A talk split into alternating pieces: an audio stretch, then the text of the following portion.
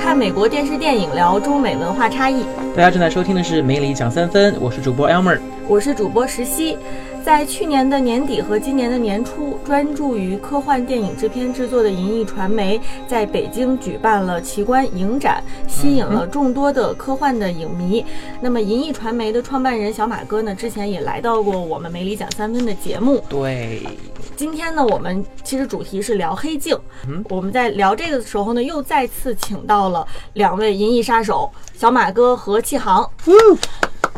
来，跟大家打个招呼吧。Hello，大家好，我是小马哥马赫亮。大家好，我是七号。嗯，欢迎两位，欢迎老朋友。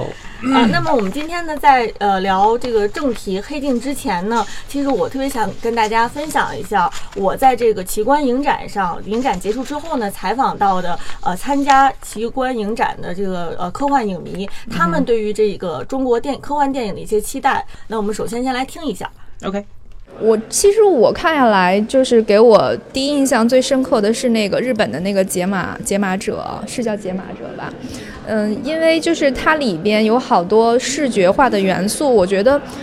给中国科幻会有一个启发，就是嗯，比如现在中国科幻的特色化，你可能不会感觉的那么鲜明，但是它这个片子里在做视觉异化的时候，用了好多嗯日本的一些元素啊。就是国家的元素啊，其实对中国科幻还是有借鉴意义的。我我我觉得现在好像太多人就关注那个效果啊什么的，可能是商业考虑啊。但是我们其实科幻这方面的粉丝之类的，其实不太在意这个成本这个问题。其实我们更在意的是他的想法。嗯，今天看了这么多的短片，包括刚开始的长片。嗯，可能我脑子现在还挺挺乱的，就是被他们震撼的或者怎么样的。其实我算不上一个资深的科幻迷吧，但是关于《三体》呀，或者《北京折叠》啥的，这这些小说啥的，我看基本上都看了。嗯，还是比较感兴趣科幻这方面的东西。呃，有一部叫《Beautiful Dreamer》吧，然后我觉得它的那个影调啊，然后嗯，就是它其实就是这种典型的软科幻，但是呢里。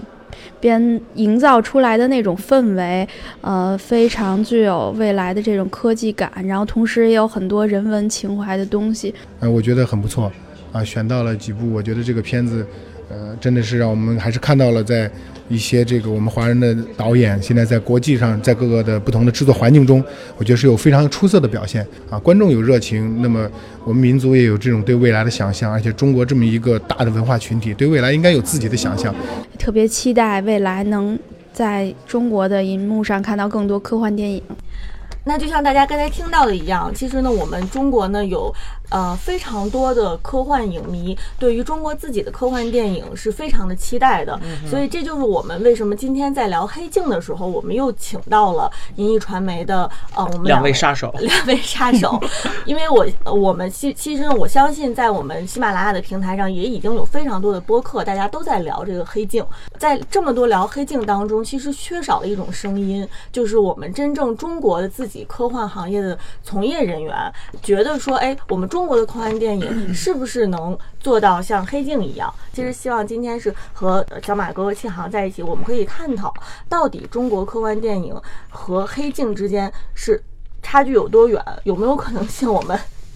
拍出像《黑镜》这样质感的科幻电影来？嗯，那在开始讨论之前呢，其实我想跟大家先分享一下我在网上找到的一些数据啊。就是呃，因为我其实是想要了解说《黑镜》到底它的单集成本有多少，因为我得到的信息是奈飞收购《黑镜》是十呃十二集，总共是花了四千万美元。嗯，独家收购，独家收购。那也就是说，呃，我做了一个简单的这个。算术啊，我数学记的不是特别好，做简单的算术就是，呃，四千万美元除以十二级，那其实它单级是按照三百三十万美元来收购的，呃，三百三十万美元，我们现在乘以七的话，大概就是两千多万，两千多万人民币，两千万人民币，对。对，呃，那因为按照美国的这个呃电视这种收购，通常来说呢，它是会有百分之二十到百分之三十的就是溢价的，对，所以就是说我们。做完这个算术题之后，大家是觉得说黑镜的单集成本其实是在呃两百三十万美元到两百六十万美元，它的制作成本。那也就是说，呃，核算成人民币，也就是在一千六百万人民币到一千九百万人民币之间，这是它黑镜单集的制作成本。那我不知道大家听完这个数字之后有什么感想？我我个人来说应该是更低，特别是第一季和第二季的时候，就是特别是第一季它还没有什么名气的时候，完全是英国人自个儿在自娱自乐的这个这个时候。其实你看它第一季里面的前呃几集，特别是第一集吧讲猪的那一集，还有到第三集，其实就是一个很正常的一个剧，没有任何 CG，没有任何的那个特效元素在里边，它就像它就像一般的像，就有点像。可能比《唐顿庄园》还要更少一些，因为它不涉及到那些很复古的一些元素啊，或者建筑之类的，纯纯属是现在的剧，就是现当代的剧。嗯，我在我看来，可能一百万美金都不需要一集啊。当然了，它成为了一个 IP 了以后，被人收购了，已经有这么多基础粉丝了，那这个溢价肯定是非常高的。对，我觉得它这个成本呢，觉得在我们想象的范围之内。可理解的范围之内，但我也同意刚才 M 说的，就是它肯定第一集、第二集的时候成本会更低。对，呃，第三季和第四季的时候，它被奈飞收了之后，作为美剧来推出的时候，它还是做了很多的这种变化，但是它核心的东西没有变，就是这种高概念的，呃，跟科技结合的这种高概念的故事的展现。呃，就是第一个问题就是哪一个成本更低的话，我觉得这些成本。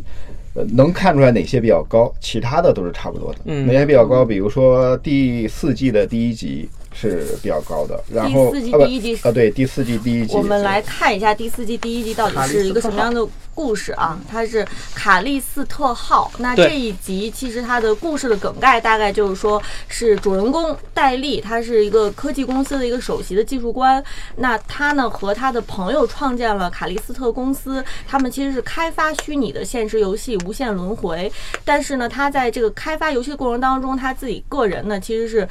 呃，因为受到工作压力，对个性比较懦弱，对，比较在现实当中，他个性其实有点懦弱哈，对，没有存在感，对。对，然后所以呢，他就想出一个辙，就是他在自己的太阳穴上贴了一个枚芯片，这样他呢能够脱离到这个现脱离现实的世界吧，让自己置身于一个游戏世界当中，嗯，然后再按照自己那个最喜欢的那个电视剧。对，就太空舰队而创造了这么一个虚拟的世界啊，就是小马哥认为这一集是能看出来，明显的是它的造价是比较高的，对，相对成本要高一些。但是就是这个钱，两千万万人民币一集，这个钱在。美剧当中，其实相对来说还是属于小成本，嗯，就它还是说是一个非常呃极度压缩的一个拍摄周期，嗯，然后就是每个人就是每天很长时间的拍摄，然后因为它的预算是有限的嘛，不可能一拍就是比如说二十天、三十天这么拍，对，所以它其实所有的这个办公室里面的这个内景，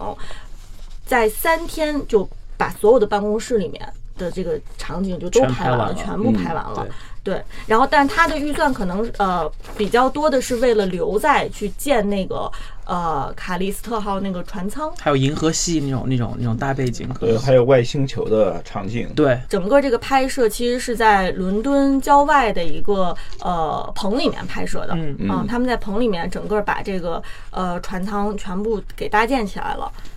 对，主要也是还有一个就是好莱坞，还有英国，英国其实也属于好莱坞的一部分。其实我一直很想这么说，嗯，他们也源于他们的有利于他们的等于说是呃硬件设施吧，就是这些场地这一些棚对他们来说太简单了，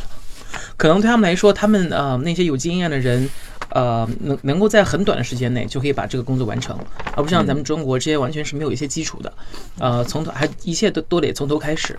对，所以其实说到这个成本呢，比如说我们这个说他这个卡利斯特号，他花了两千万人民币。问题是呢，他们有很多成熟的这个工业背景的东西，比如说摄影棚啊，比如说他们创作和制作的流程啊，这就在前面的准备的准全面准备的时间，包括一些道具啊、一些设备上，让他们缩短了很多的周期。但是这个目前在中国来说，这个成熟的工业的流程和原来这个工业的基础，可能还是稍微有点欠缺的。就是同样花这么多钱，你没有他拍的这么好，你没有他准备的这么完备。呃，就是不说不说创作上的事儿，就是这个制作流程在统筹管理的时候，对，我们可能还是没办法能马上达到的。其实还是拍的少，嗯，这些东西拍的少，也欠缺这方面的人才。对，你像卡利斯二号，明显它是一个这个在太空。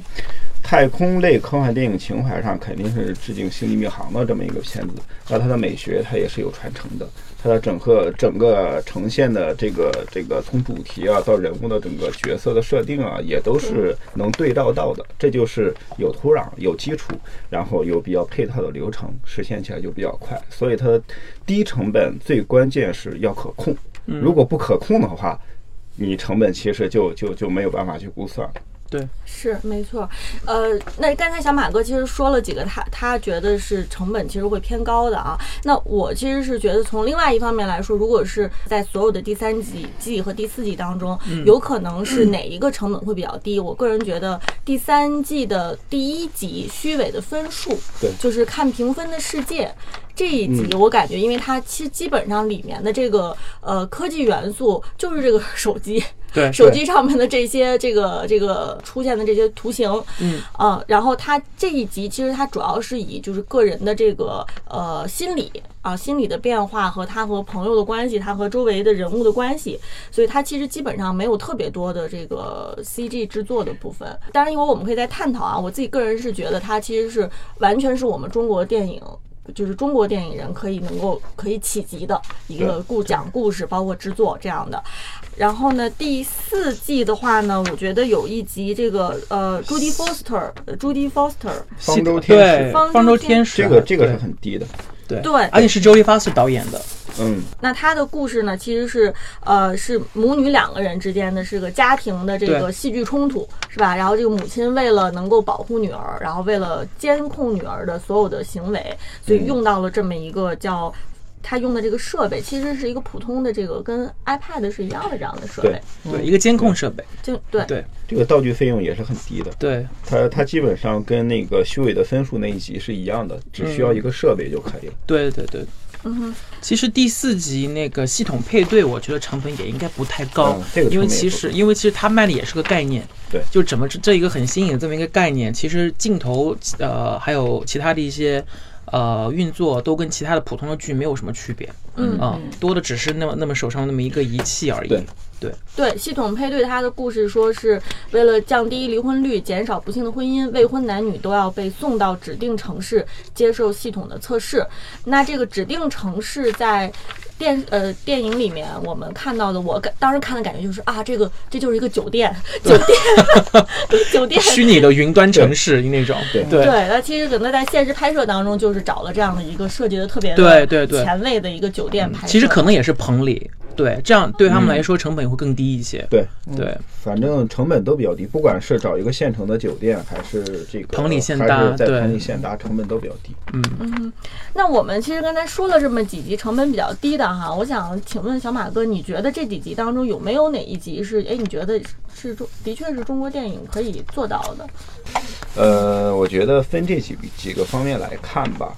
呃，方舟天使第一是能够做到的，第二呢，能够呃让中国的观众能够进入进去，能够理解这个科技和情感的这个矛盾。嗯所以方舟天使虽然这个这个方舟天使这个故事本身，我觉得还是缺乏那么一点劲儿啊，但是感觉这个还是比较容易比较容易拍的，相比较之下。呃，相比较之下，虚伪的分数和隐私这两集呢，它拍摄的难度也不，它拍摄的难度不大，但是在前期剧本的这个在创作剧本的阶段，其实是有是有一定的难度的。呃，因为还是说我们现在国就是我所看到的的，或者我所感觉到的，国内的创作者在理解这个所谓黑科技怎么给社会带来问题，怎么那个把人性的阴暗面放大，或者说把人性的欲望放大，把这在这个主题的展现上，其实大家的意识还没有那么的强。就是你玩这个概念的时候，呃，你玩不到那么透，你把这个概念和这个技术元素和这个人性的很多微妙的东西再结合起来的时候，没有那么强的自信。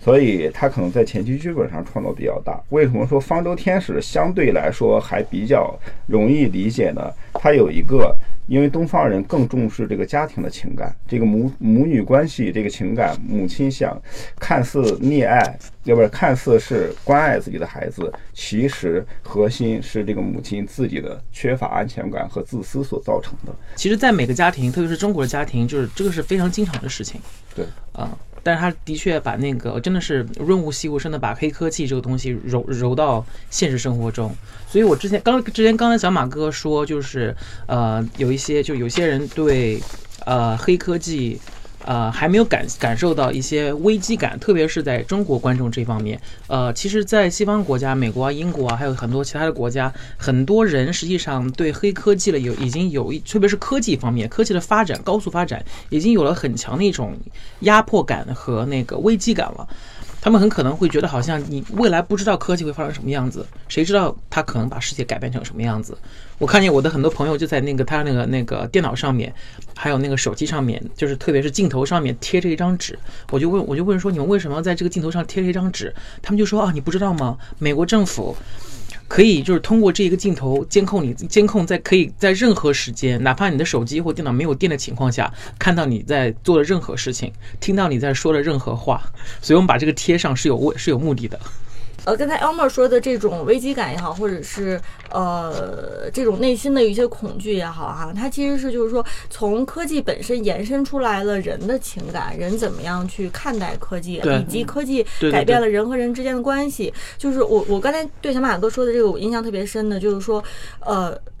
就是其实科技本身它只是一个客观的东西放在那儿，但是就是我们在玩这个概念的时候，其实它一定延伸出来的是人的情感，就是你对这个科技，呃，并不是说哦它。这个东西就是高科技，然后它它有哪些很复杂的程序，而是说，哎，我有了这些很复杂的科技之后，人是怎么样看待自己，人是怎么样看待自己的过去、现在和未来，以及看待别人，就是和别人的关系，以及呃。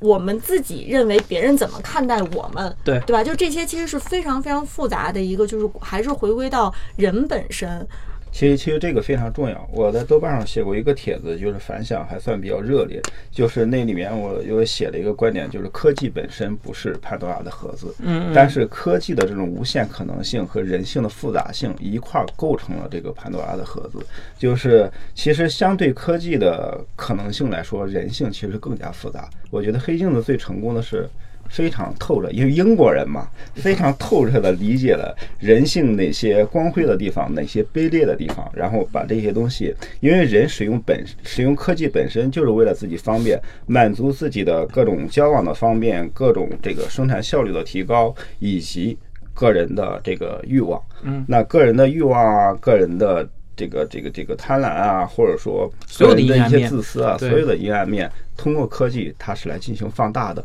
但是这这东西本身就是科技本身相对来说是比较客观的，但是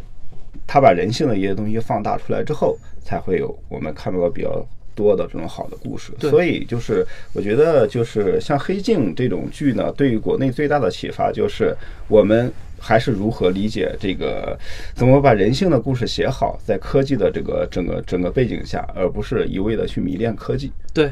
嗯，对。那刚才听大家聊了这么多，我自己感觉就是，几虽然说这个。单集的成本这个数字，也许我们中国电影是可以企及的，因为我们中国电影其实这个这个制作成本也是每年逐年升高的，有钱，对对吧？很有钱，有钱 很有钱。对，但是我听完大家聊之后呢，我的感受就是，这个数字我们可以企及，但是不代表我们。真正那么容易就能拍出人家那样的电影，因为在数字你达到的背后，其实你也要有对于这个科技的理解和对于人性、对于人的情感理解，你要深刻到那个程度，不是说我们哎。砸个好几千万人民币，对吧？我们就随随便便就能拍出来像系统配对，或者像是这个虚拟的分数这样的故事。那这些故事其实，在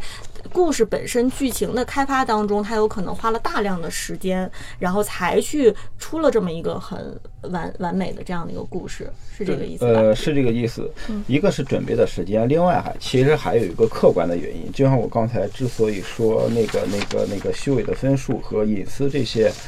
这个客观的原因确实跟这个国民的现代性有关系。比如说刚才安莫说的，为什么西方人他们会警觉这个事情？因为他们从这个这个两次工业革命之后，他们都开始反思工业给这个这个文明啊，给这个人类啊带来有哪些负面的影响。但是中国现在。呃，没有经历那个时代，中国现在还是经历了经济的高速发展，以及技术改变了整个整个社会环境，技术改变了很多生产的方式之后带来的这个非常爽的这个红利的里面，像这一些反思啊。像那个那个，包括第一季和第二季里面的很多反思啊，在中国还是少数精英或者比较深度的影迷或者说知识分子比较关注的。对，这也是一个，所以这是个客观的原因，对国民的这种现代性。觉得普罗大众现在还，特别是中国的普罗大众现在还在关心，哇，这些科技出来以后能给我的生活带来各种各样的好处，各种各样的便利。其实也没有这个精力，或者就是还没有到那个阶段去反思，哎，如果一旦发展到某一种程度的时候，对我的生活，对我的那个为呃家人，或者就是说对我的后代会产生什么样的作用？这些是他们没有，我们至少我们没有这个时间，或者就是说我们还没有提那个这个意识去停下脚步去反思一下。但是西方社会的很多人，其实在很早的时候。就会去想这些事情了。对对。那刚才呢，其实我们主要是围绕着哪一些呃哪一集有可能是我们中国呃电影人可以学习，并且试着在我们中国自己的科幻电影里面体现的。那接下来呢，其实我们我们想换一个方向啊，就是我们其实可以聊一聊，大家觉得哪一些集其实可能它会更稀释，它不管是从故事本身还是它的这个呃制作方面，可能是。呃，大家在中国电电影、科幻电影里面，可能未来啊，近未来是不会、不太可能会看到的。不要太期待我们中国电影人自己能拍出来。当然，就不是说我们的能力达不到，也不是说我们的呃没有 money，就理念可能有点不同。对对对，我我首先想说一下咱们第一季跟第二季里边的某一集啊，就是咱们第一季的第一集。国歌那一集，我觉得这个题材还有这个理念，对我们中国呃影视人来说还是有难度的，并且我们的思维方式可能跟西方人也不太一样。嗯，所以就是这 啊，它的细节我就不聊了，大家可以去看一下叫国歌。呃，那么我想就是特别是呃咱们中国的现在呃影人的呃对文化的理解，还有就是对权力的理解，在这个方面可能就是要请可能会跟西方不太一样，所以。不太可能会创造出这样的内容，嗯，拍摄上也有难度。其实我觉得美国人也不一定能拍出国歌这种，就是我觉得那个是特别，说不定真的英式，特别英式那种东西，对对对，美国人都不一定能就是想出这么巧妙的一个故事设定。对，说巧妙，其实可以说是口味非常重。美剧有时候其实口味真的没有英国人这么重。你看，好像英国人好像就是他给人的感觉是不苟言笑，然后就是绅士风范，但是他一旦狗血起来，真的是下手特别的狠 或残忍起来。对对，刻薄而残忍起来的话，全世界都是比不上的。其实国歌所探讨的是吧，这个现代的这种传媒技术和权力的这个呃传现代传媒。造成的的公众注意力和权力的这个关系，呃，说实话，全世界确实没有其他的国家能够看到透彻到这个地步，又能够演绎到这个地步。因为其实国歌那一集是很多人。就是一炮走红，让黑镜一炮走红的这么一集，就是包括现在每当有新一集出来的时候，国内的公众号在推的时候，都说什么首相操猪那一集，那就首相操猪的那个那个剧现在又回来了，就是这一集是是他们的一个代表。对，是，但是我觉得其实。真正特别让我觉得特别美式的一集啊，因为刚才我们说的第一季第一集其实是比较英式，特别美式的一集呢是第三季里面的麦斯系统，第三季第五集，麦斯系统是讲的就是对，就是人类经过几次大战之后慢慢恢复了和平，那此时呢，出现了新的敌人，被称为蟑螂，也就是被病毒感染的人类就会变成蟑螂，而且病毒还会感染到胎儿。那也就是说，这里面的美国大兵他们出现是去这个驱赶并且消灭这些被病毒感染变成蟑螂的人类。哦，嗯，这这一集确实是非常厉害的，尤其是现在在美国这两年，种族主义的问题又开始冒出来。对，然后包括昨天晚上我还看了那个凯瑟琳·毕格罗，就是卡梅隆的前妻凯瑟琳·毕格罗拍的这个《底特律》。其实我觉得麦斯系统它核心讲的就是这个人类本来是一个群体，然后他们中间因为种族、因为这个财富阶层各种问题的呃各种立场的不同所造成的这种呃相互的这种异化。其实麦斯麦斯系统里面，它给你植入了这个系统，它是把一个这种尖锐的相互歧视的这么一个问题给它尖锐化了。嗯其实，比如说在美国，或者说在一些其他的国家，因为财富或者种族的这个不同，其实他们的歧视、他们的甚至敌视，因为美国的有很多这种流血冲突嘛，各种运动啊、冲突啊、上街游行示威啊这种的，他们不需要植入这个系统，它都能够造成这种相互的敌视。但是从另外一个方面说，我觉得麦斯系统还说了另外一个问题啊，另外一个问题就是，其实现在呢，这个大家都说科技在改变人类社会的这个进步，确实是在改变人类社会的进步。但是核心的科技，或者说能够对全社会有掌控力的科技，掌握在谁的手中呢？在美国来说，或者在西方社会来说，这个电影反映出来是掌握在政府的手中。嗯，因为核心的科技它能够给普遍的社会，呃，带来很大的改变，但是里面跟权力相关的，肯定还是集中在权力和财富人人的手中。它里面对麦斯系统进行了一个解释，说，比如说我们在一战的时候，在二战的时候，有些士兵为什么不敢开枪？比如说我们在伊拉克战争的时候，为什么不敢开枪？因为人性有很多什么什么善良啊、懦弱的成分。我们装上这个系统之后，就非常好的解决了这个问题。我操，我觉得这个讽刺实在是太牛逼了。就是当你这个是吧？就是有人说那个，如果有一天你是一个你是拿枪的人，政政府让你开枪的话，如果你的枪口能向上抬一寸，那就说明你还有人性。它这里面用技术的手段让你彻底没有人性，我觉得这个是最这个是最厉害的。对，我觉得小马哥说的特别对啊，就是他呃这集显现体现出来的一些对美国社会的问题的一些呃一些展现，其实其实还挺深刻的。就是讲一个例子吧，其实我之前在美国的时候住的是 Santa Monica，就是洛杉矶西边那个地方，那个地方呢其实离海边比较近，所以夏天的时候可能对于呃炎热的南加州来说是一个避暑胜地。那么很多一些没有没有没有没有地方去的一些那个无家可归的流浪汉呢。那个地方就等于说他们是他们的避暑胜地了，所以在海边呢、就经常会看到一些呃无家可归的一些一些流浪汉。但是呢，政府到了一到夏天最炎热的时候呢，就会花很多钱、精力还有警力呢，去等于说是。啊、软性的驱逐这些这些人，为什么呢？因为会可能会给他们的市容，还有他们的一些旅游的一些产业带来一些负面的影响。那么他们可能比比如说给他们一些免费的午餐，说给他们劝礼，说啊吃完这餐以后你们就可以去其他的城市或怎么样了，就不要在这儿待着了。有些人可能就会走，那有些人就还有一些人就不愿走的话，那洛杉矶的一些警方可能就会呃采取一些手段和行动，让这些人强制性的离开。对，这是完全是非人道的一种手段。其实这种这种事情在美国还挺挺常见的，特别是对流浪汉和无家可归的人。对，嗯哼那其实说到这个麦斯麦斯系统呢，就让我想到另外一集，我觉得跟麦斯系统其实是有一点呼应的，就是金属头这一集，我不知道大家记不记得啊？是第四季的第四集，这一集里面呢，它其实也是有两，就是。呃，是这种金属的狗和人类之间的，就是金属狗其实是追杀人类嘛，嗯对吧？对虽然说麦斯系统里面是人类对另外一一一一一一种种族种族或者物种，嗯，种族的这个这个追杀、赶尽杀绝。对那其实金属头里面完全是反反过来，对，其实是机械机器对于人的这个赶尽杀绝。所以这一集，其实金属金属头这一集，我印象特别深刻，因为我当时看的时候，我真的是觉得 那个狗的那个设计啊哈，这真的挺吓人的。但是我觉得这一集是看起来最流畅的一集，嗯，就是整体节奏看的特别舒畅，就是全程没有尿点，很紧张，然后从头看到尾很舒畅。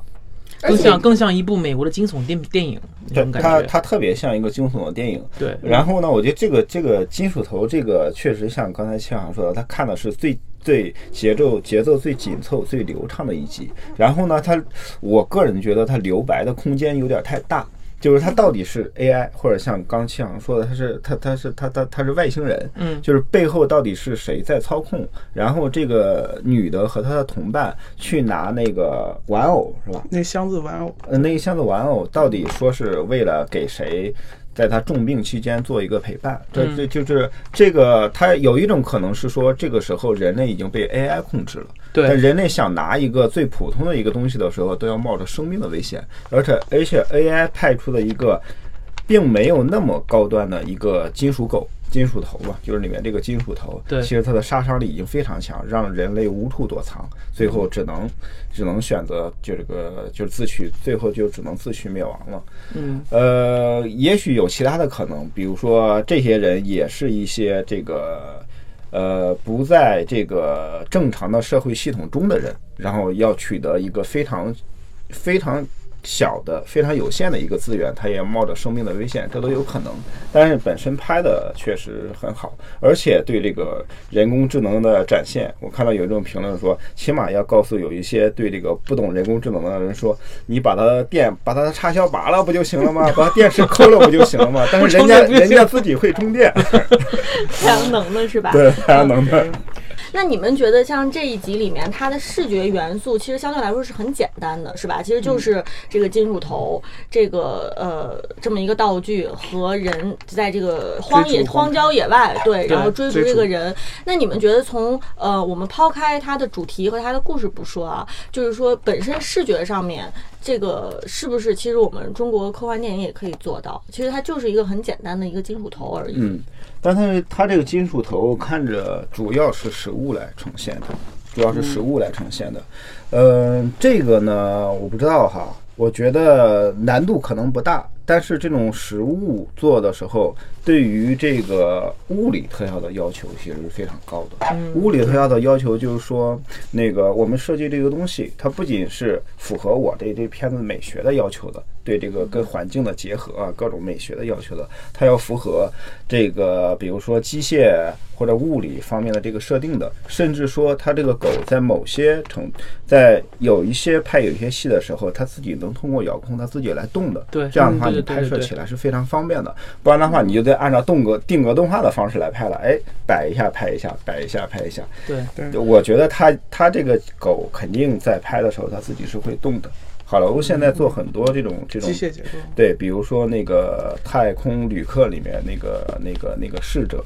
对那个 Witcher，他他他他他真是做了一个那种下半身，这是能动的，要的就是在镜头里能自然的呈现出那种流畅度，运行轨迹的那种流畅度。对，这个可能是一个这个可能是一个难度，但是应该问题也不太大。对，这个我就想到之前我们呃小马哥说的这个，我就想到之前我们请过请呃请到一位嘉宾，他是在中国某一家视效公司司做特效的一个特效总监，他就说过，其实咱们中国的特效公司从硬件上来说，还有就是人员上来说，拿到这个要求以后去做这个特效是没问题的，但是关键是特效视效这个东西，主要是在片场的那个特效总监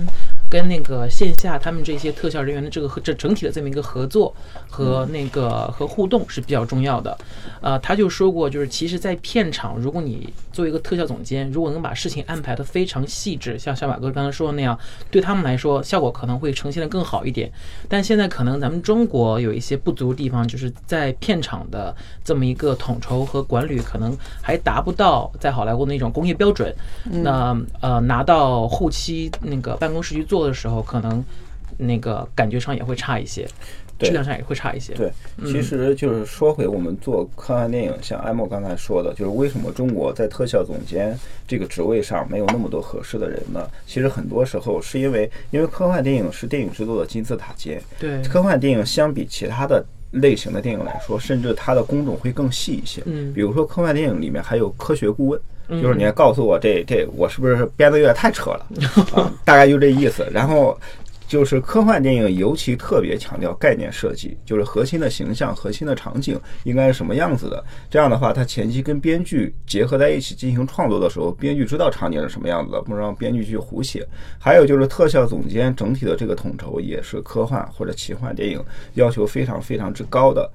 呃，这个统筹呢，其实特效它本来就分两部分，一个是物理特效，一个是电脑 CG 特效。嗯，呃，我我我认认识一个朋友，他是国内做物理特效做的，就是市场占有率最高的，也是最资深的。就是前段时间我们一块儿去外地参加一个活动，他还说，他说其实国内因为这个各种原因吧，对于电脑 CG 特效的重重视。呃，其实有点夸大了，就是对于电脑设电脑 CG 特效的所能呈现出来的效果，有点过于重视了，有点夸大了。但是如果是忽视了物理特效这个环节的话，你的电脑 CG 特效其实很容易陷入到一个误区里面，就是你会发现你怎么做它都你看着都假。对对，因为因为人眼的识别是非常非常微妙的，就像金属头里面，你看着这是一个近未来的东西，但是我又相信它真实存在，我又相信它对人体有非常大的这种危危险和杀伤力。这种质感一定要依赖物理，主要以物理特效为主，然后再辅助于电脑 CG 特效。嗯，就包括我们看《银翼杀手》，《银翼杀手》从第一部到二零四九这一部，都是物理特效是非常非常强的。嗯，对，我觉得这个金属头这个应该给我们提一个醒，就是要重视物理特效。嗯嗯，提到这个呃特效这部分，其实我就想给大家介绍一下，呃，黑镜所有从第一季开始到现在这个十二加六集十八。集，他整个的这个美术指导其实是一个人，他叫呃周科呃周科 Collins。乔克林斯，那他其实是属于英国的一个呃工作室，特效和美术的工作室。那这个剧里面每一集所有的他的美术指导的部分，包括这个场景的设计，然后包括道具的设计，然后包括物理特效和后期特效，其实都是由这一个人。他其实他是有一定的一一一一致性的。他虽然每一集的导演是会换的，但是他的这个美术指导一直是这一个人。我我完全相信，因为这么闷骚的美术也只有英国人。能够呈现出来，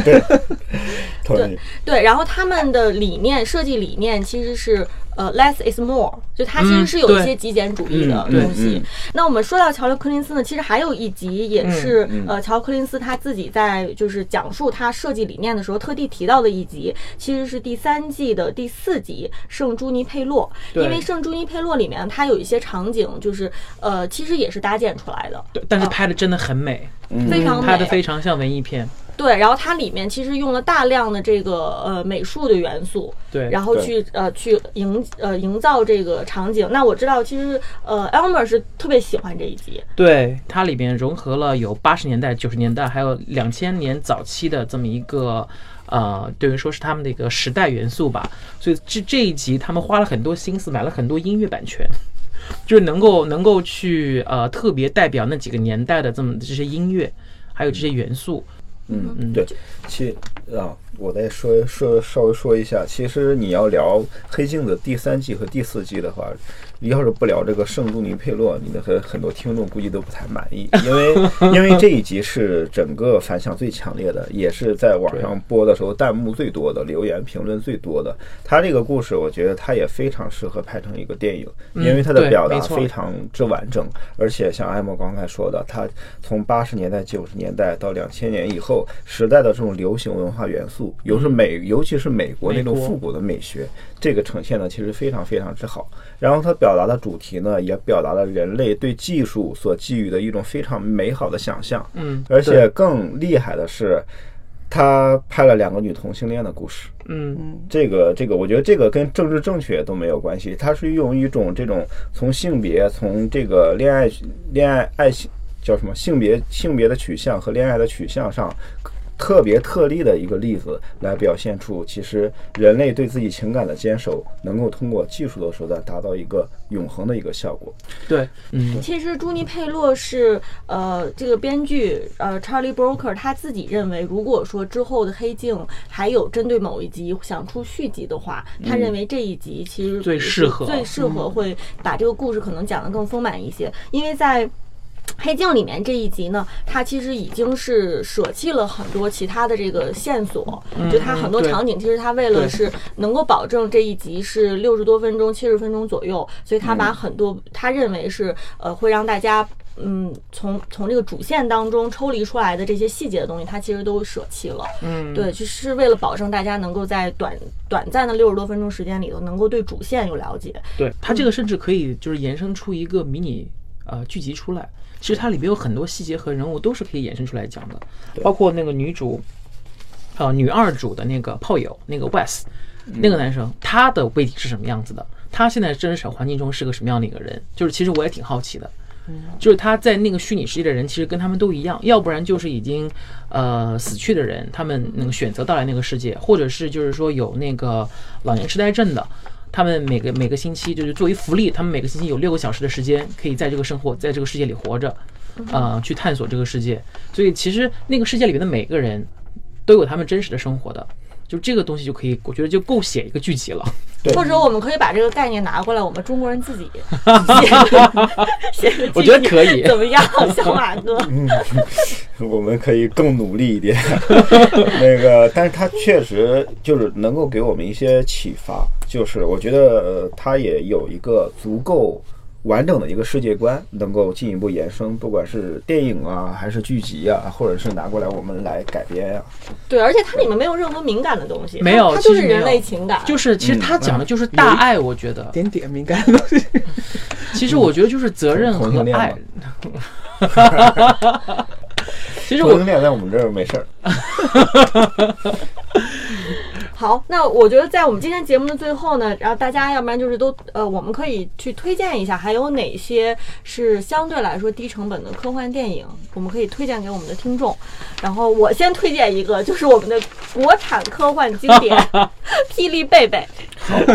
霹雳贝贝啊说中国科幻的时候，大家都会想到的一个名字。其次是什么珊瑚岛上的死光啊、大气层的消失啊这些。霹雳贝贝肯定是非常经典。对，对，嗯，大家还有想推荐的一些科幻经典吗？然后是成本相对来说比较低的。呃，小马老师先。呃，我我我我我说几个吧，就是就是刚说到国产电影，我觉得二零一七年的时候有两个国产的科幻片，嗯，算是两个吧，就是网络电影，就是俗称的网大，其实大家还是非常值得去看一下的。一个叫《海带》，另外一个叫那个嗯孤岛终结《孤岛终结》。嗯，这两个成本都极低，《孤岛终结》花了七万人民币，然后《海带》应该也就是几十万吧，能看出来他们受成本限制有很多方面的这种不足。可以来说是相对低了。对，但是呢，《海带》是讲了一个科幻的一个喜剧，一个非常极端的一个一个一个设定，然后来展现极端环境之下这个人类的一些状态。然后《孤岛终结》呢，就是非常忠实的中国的科幻迷自己。就是导演肯定是一个科幻迷，才能表现出这么宏大的这么一个科幻的情怀。呃，其他的呢，我可能要多多说一些。其实大家一提这个低成本的科幻片，肯定会提到几个片子，比如说《这个男人来自地球》啊，嗯，彗星来的那一夜啊，这这种片子，还有像这个《超能失控》啊，《时空罪恶》这些片子，其实我稍微深度的科幻电影迷其实都会看过，但是。如果是我们真的值得学习的话，我觉得像《赫》就是那个他啊，对，和和第九区月球源代码，像这一篇呢，这个更值得我们学习的。为什么这么说呢？因为我们今天是从黑镜来聊的嘛。其实黑镜给我们最大的启发就是，你要对在科技或者说近未来的更高的科技之下，人性的演绎的故事有足够的关注，我觉得才能写出。就是让中国观众更能接受的这种作品。但是说实话，像这个《彗星来的那一夜》这个作品，它更多的玩的是各种反转，各种你意想不到。但是它对于对于这个人性或者说这个人类社会本身的挖掘其实是不够的。它通过这个情感交流跟观众交跟跟观众互动的方式，其实也是不够的。说白了，这一类片子。因为因为国内对它有些过誉了，就是你看我们能不能有一个这点子？就是科幻电影如果只凭点子肯定是做不好的，它更需要的是你要对电影本身你要对这个情感故事本身，你要对你表达的主题有足够的理解。你都没有深刻的表达的主题，你没有这个足够的跟观众的这种情感的交流，其实你很难说我拍成一个大众的片子的。对，你看，但为什么比较推荐他第九区这种片子？你看第九区，他讲的东西非常之明显了，他还真有点接近于我们刚才说那个，就就张麦老族麦斯系统，对麦斯系统，麦斯系统那一集，他这个讲的就是就是人类和外星人的关系，就是人类的白人和黑人的关系，就是种族之间的关系。对对对他又非常明确的表达，他是一个南非的导演。然后贺讲的什么呢？贺讲的就是在人类在未来或者近未来处于一种非常孤独的状态的时候是什么样子。对，孤独的状态，十分缺乏爱的时候，其实是一个什么什么样子？因为大银幕它一定要有足够的这种情感的表达，才能跟观众这种形成互动。对再深刻的是主题，那更更多的观众其实是看看有没有吸引他们的人物的。对，而且赫尔还在上海拍的。对啊，赫赫赫还是像上海拍的，像那个像其他的有一些，像克洛弗档案啊、克洛弗道十号啊，也是不错的，也可以很值得去看看。对，都是小成本。小成本，然后还有一个更低的成本的，也是纯玩概念的，就是你要真要玩成这样的话，也可以。有一个叫雷管的片子，只花了七千美金。哇，雷管儿，雷管儿，还有还有《疯狂麦克斯》那《狂暴之路》，大家都看过了，但是它其实是第四部。对第，一部的时候其实是在八十年代，八十年代的时候，然后第一部的时候，这个片子好像只花了三十万美金。啊。对，我这边推荐一部特别小成本的啊，也是玩的是概念，叫 Circle 生生存回圈。嗯我不知道大家有没有看过，就是他说的是五十个人，呃，里边四十九个人要被处决掉，最后只能剩一个人。那么这这一个人怎么选出来呢？就是这五十个人一起去投票，哦，对，每投一个死一个人，然后看最后谁能生存下来。讲的其实也是人性。嗯，但是但是也是就是走的是悬疑惊悚那种恐怖片儿，加一点那个科幻呃元素。OK，啊，我七号，哎，我刚才小马哥说到那个这个男人来自地球，我前两天在网上看到这个片子好像出第二部了。哦，哦，哦好像，对，网上好像已经有片源了，但是我没看，但是我没看，那你推荐不推荐？我没看。哎，我我很好奇他第二部会讲什么，然后可以回头去，大家都可以去瞅瞅。然后还有还有几个比较烧脑一点，也不算烧脑吧，就好玩一点，像《新慌方》这样嗯比较啊，特别有意思的。一些片子。哦，然后这个系列还出了还出了两部还三部，嗯，嗯，然后呃我刚想到一个不算科幻吧，叫奇幻的一个韩国的电影叫嗯片子呃名字比较俗啊，叫《内在美 然后 内在美，内在美听上去不像科幻片呢。对，就不是科幻片，是一个讲情感，它的设定特别好玩，就是一个男的，他每天睡一觉起起来之后，他就变成他的皮囊就变成另一副模样了。他可能第二天睡醒就变成一个六十岁的老头，或者说变成一个七岁的儿童，然后或者说他就变成一个女的都有可能。但是他喜欢上了一个女的，他用这副皮囊怎么去跟这个男的这个女的谈恋爱，就变成了一个比较好玩儿。我觉得这个片子还 even put me down. Still